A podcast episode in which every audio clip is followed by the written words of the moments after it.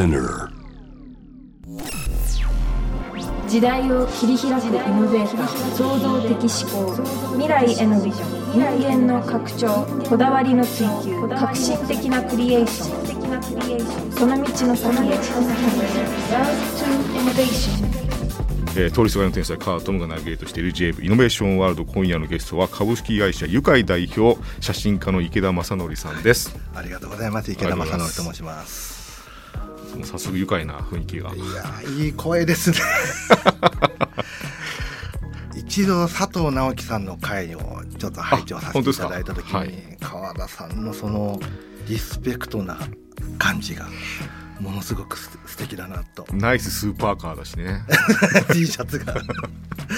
いや僕池田さんってなんか合いそうで合わなかったですね、えー、今までね。いやもう憧れてましたよ。いやとんでもないです近いところでも本当にいましたいやもうね僕も褒め返したいけどちょっとね一旦進行しますけど。お願いいたします。はい池田さんをお迎えしてですね、はい。えー年代近いんですよね。78年生まれ。あそうです。3月の17日に生まれですね。そうですね。あれですか？草薙君とか近くにいます？あそうですね。ももクロの仕事をええ草薙さんとはしてますね。なんかそう同世代だし、えー、なんかね知り合いがみんな、うん、池田さんの知り合いみたいな雰囲気あったけど、えー、なんか急にしゃしゃり出んのもあれだなと思って、えー、なんかの機会を待ってたんですけどね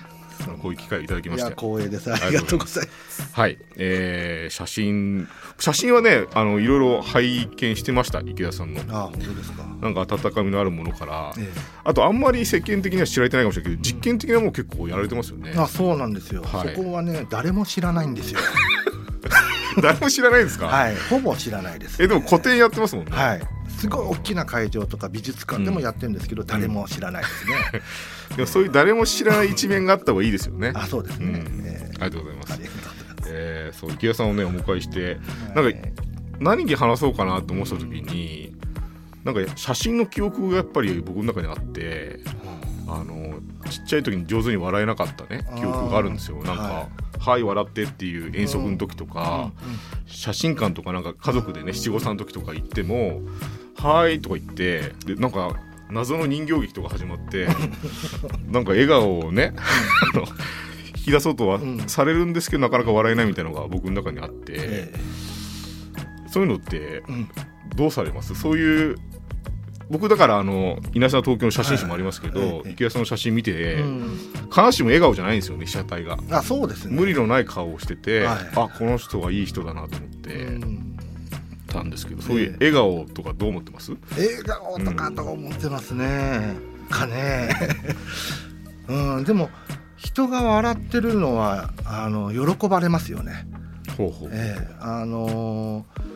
こちらが笑ってると相手も笑うってことがあるんですよね。でそういうなんか向かい合い方っていうのが、うん、まあ、写真の楽しいとこではあるんですけど。カメラを向けてる人の表情がね被写体にもね、ええ、映す鏡のように、ね、池谷さんの印象はなんかいつも笑顔の印象ですけどね、はい、パブリックイメージは、ね、そうですね、うん、でも後ろ向くとどんよりした。感じで、えー、その時古典やったりしてますけど、あそうはい、古典の時の顔はどんより、どんよりですね。はい、はい、その辺のですね。古典のどんよりについてもちょっと、ね、じっくり伺います。はい、はい、通りすがりの天才カートンがナビゲートしている JV イノベーションワールドです、えー、改めまして愉快代表のね池谷さんを。はい。お邪魔しております。イノベーターとしての池谷さん、はいえー、池田さんはですねなんかあれですよね。多分池田さんも僕もギアが入ったら喋るタイプだからコマーシャル中ちょっと困りますね。コマーシャル中もバーッと話したいけど、えー、独特の間合いがね、えー、ありながらあれですけど。池田さんはですねまずお子さんの時はどんなお子さんでしたか？ああの僕の父親が写真館を営んでるんですよ、はい、でお母さんが化粧品屋をやってるんですね、うんうん、なのであのお母さんがメイクをして、うんうん、お父さんが写真を撮るっていうすごい合理的な商売をしてるんですよ。なので子供っていうのはあの撮られるプロですよね、うん。うん、なのでずっと撮られる側のプロであったなって感じなんですよね。へえ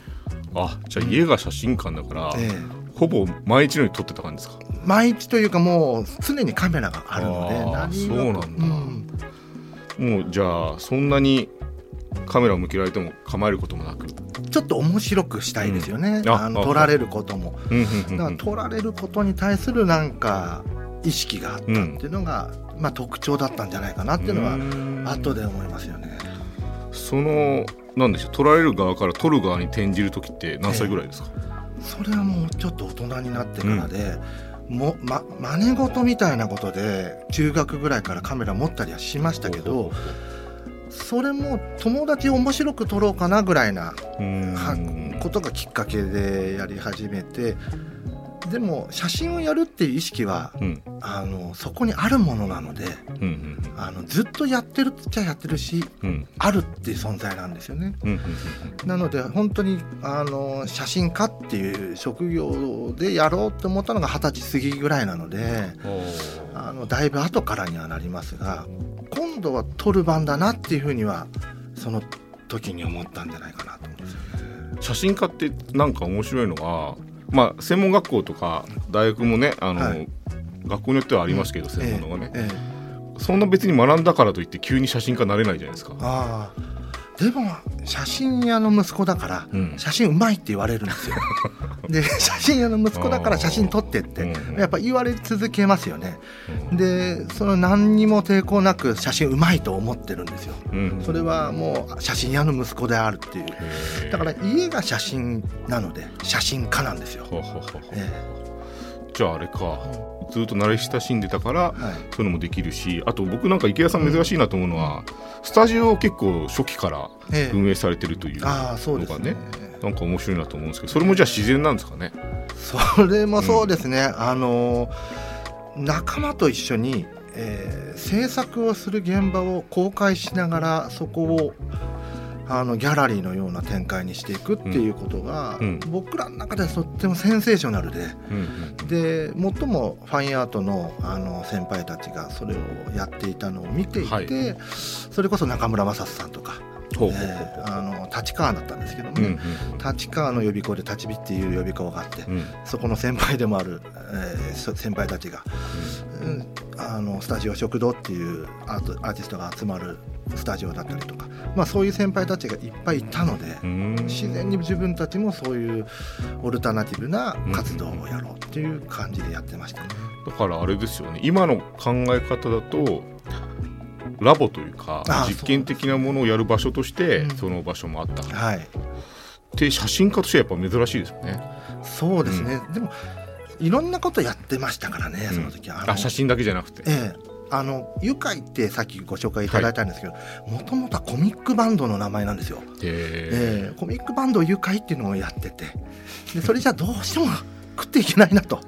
いうことで、えー、会社にして。そうなんですね、えー、なんかその個展を開くときに、はい、え個展って多分作品を取りためてってなんかコンセプチュアルなものでまとまったら多分出すんだと思うんですけどそのなんかそれって頼まれてない仕事じゃないですか、はいはい、頼まれてない仕事頼まれる仕事ってなんか分けてます？分けてますね、えー、ただ写真ってちょっといいのは同じ道具なんですよ。あそうですよね、えーうん、それはすごくあの楽してますよね。絵描きがあの海外で一人で制作するの時にやっぱり食べていくのにあの皿洗いしたりその、ね、日本料理屋さんで働くっていうのとは違って、うん、あの同じ道具でできるっていうのはすごくいいなとなんかね池田さんの写真いろんな写真見たいなと思ってあのホームページとかいろいろ見てたんですけどあの本もね、あのこれも古典で あの古典寄りの写真かもしれないけどなんか、青空に石がただなんか浮いてんのか投げてんのか分かんないけどそれをパシャあれ取ったんですか？投げて取ったんですか？投げて取ってんですよね、えー、あれ異常にいいですねあれね。あ本当ですか？嬉しいです、ね、あれもでもあれですよね。ああいうの頼まれないですもんね。ああいうの頼まれないですね。あの質感すげえ面白くて。なんかね僕らで言うと、フォトグラメトリックって技術があって、ええ、写真をすごいめちゃめちゃ狭いぐらいつないで、ええ、3D オブジェクトを作るっていう技法があるんですけどその時のプレビュー画面があんな感じなんですよ。あでも分かりますそれは。イメージすごい。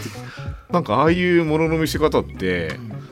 まあ、フォトグラになっちゃうとそういうねあのビュー上がるからそうだけど、うん、現実にあるものでああいう見方しないなと思って。あ確かに。面白いですよね。こういう撮り方はまだ世の中にないかもしれないっていうものを古典にしていく。そうですね。写真集にしていく。どちらかというとあのあの人工的自然っていうテーマであのシリーズはやっていて、うん、あの畑や里や里山とか、うん、実は自然だけど人工ですよね。当時のテクノロジーだと、ねうん、実は自然っていうのがどんなものなのかっていうのは僕は分からないっていうとこから始まってそれのなんかこう模索作業がああいう石を投げたりする 孤独なそのそのねディレクトリーの中にあった、えー、それはね人間が映ってたんですけど、えー、でもすごい無機質な、えー、あのコンクリ打ちっぱなしみたいな無機質な空間に、うん、女の子と男の子がなんか、きの絵であって、でなんかまその写真群のタイトルに「マント」ってついてたんですけど、なんとかとマントの。ああれは何なんですか？あれはですね「休日の写真館」っていうシリーズなんですよ。はいあれは父親が写真館であることが、まあ、平日の写真館の営みだとしたらその制約から解放してあげるプロジェクトをやろうと思ったのが休日の写真館で自分でキャストを選んで場所と物語を作るっていう、うん、あの写真館の撮り方っていうのが休日の写真館っていう最初にやった僕のあの作品シリーズなんですよね。面白いしあとあれですよねなんか演劇的な一幕みたいな、日常に潜んでるものがなんか浮かび上がってきて面白いなと思いましたね。だからなんかあれなんですね。単純に人と向き合って撮るということもあれば、そういうシチュエーションとか撮り方とかも気づいてらっしゃるんですね。そういう撮りなんでしょうね。だ写真だけを撮る人じゃないのかもしれないですよね。ああでもそうですね。うん。なんかそういうのが面白いなと思いながら拝見してましたけど池田さんはミュージックビデオとかも撮られてますね、はい、コマーシャルとか動画、ええ。え、動画とか撮る時も近しい感覚なんですか、そうですね。あのやっぱスチールが基本にあるので、うん、あの固定カメラで見てる画角でやっぱやらないと、動画的体質に体がないので、負けちゃうんですよね。動画の人に。それよりもやっぱり自分は一点の視点から人を動かすっていう捉え方で何かできないかなっていうのは最初に動画を作る場合は考えますけど、ね、カメラを定点に置いてそうです、ね、それからの展開が広がりそうなもの、はい、え。ー、そうか。確かに池田さんの作るもそうかもしれないですね、うん、へなんかそれに近しい話で、はい。あの池田さんが最初に写真を握った時ってまだ現像って概念ありましたよね、はいはいでやがてデジカメになってスマホになって、その移り変わりで、ある中でご自身はそれ使い分けてるんですか今？ああ使ってますね。今もライカで撮ったりとか。やっぱ選択肢が増えたのはやっぱいい,、ですよね、ほほほえー、あれですか？ご家族の写真とか普通にスマホで撮るんですか？スマホも撮りますね。でもここぞっていう時はちゃんとアナログの現像のものを使う、うん、あのその用途によってカメラを変えるっていう。ペンタックス67で撮る時もあればデジカメの一眼レフで撮る時もあるっていうの。その時の気分っていうかねあのターゲットによって変えられる選択肢が面白いところです、ね、あでもそれはあれなんですね。あのデジタルネイティブの方がなんかずるいとか、うん、そういう感覚じゃなくて、自分は持ち味がいっぱいあるっていう感じなんですかね。あそうですね。その楽しみが。ちょっと感覚の話に終始してますけどあのちょっとビエンナーレの話しましょう。東京ビエンナーレ。ありがとうございます、はい。えー、今夜は池田さんをねお迎えしていろんなお話を伺ってますけどあの縁となりました東京ビエンナーレ、はい、僕もうっかりね隣り合ってるんですよ、うん、あの作家として AR を出してるんですけど、ねえー、池田さんは何を出されてるんでしょうか作品は。えー、っとですね「稲瀬名東京」というプロジェクトを2012年からやってまして、うん、神田の、えー、っと神田っ子って言われている、うん、まああのー、人たちを稲瀬な人たちを会いに行くと。うん、でその人たちをどんどんパブリックなこう場所に展開していくっていうプロジェクトなんですけど、もう9年やってるんですよね、うんうんうん、そうすると次第に人数も溜まってきて120人以上もいられて、でその人たちってどんどんどんどん面白くなってくるわけですよ。あの街に顔があるみたいなことなので、うん、人がいるっていうことが。この街の顔がいっぱい並んでるっていう状況がどんどん規模が増えてって、うん、今体育館でやるしかなくなっちゃったんですよ。あもう送料がすごいから、量がすごいんででもその体育館が街に見えてくるんですよ。なのでよりこの街には顔があるんだなっていう神田の良さを体験できるかなっていう感じですね。それを、えー、じゃあ今体育館で展示してるんですか？そうなんです生息学園っていう男子校なんですけどあの神田錦町にあるあの体育館7階を借りて、はい、なんか全然意識されてないかもしれないですけど、うん、顔の話やばいですね。顔の話やばいですか？いやなんかやっぱ見たくなりますね、えー、すごいなんかそんなふうに考えたことなかったな。顔の写真がいっぱいあって街でもそうですもんね、うん、だって神田っ子しか撮ってないから。そうなんです。街ですよねそれはね、へえ面白いな。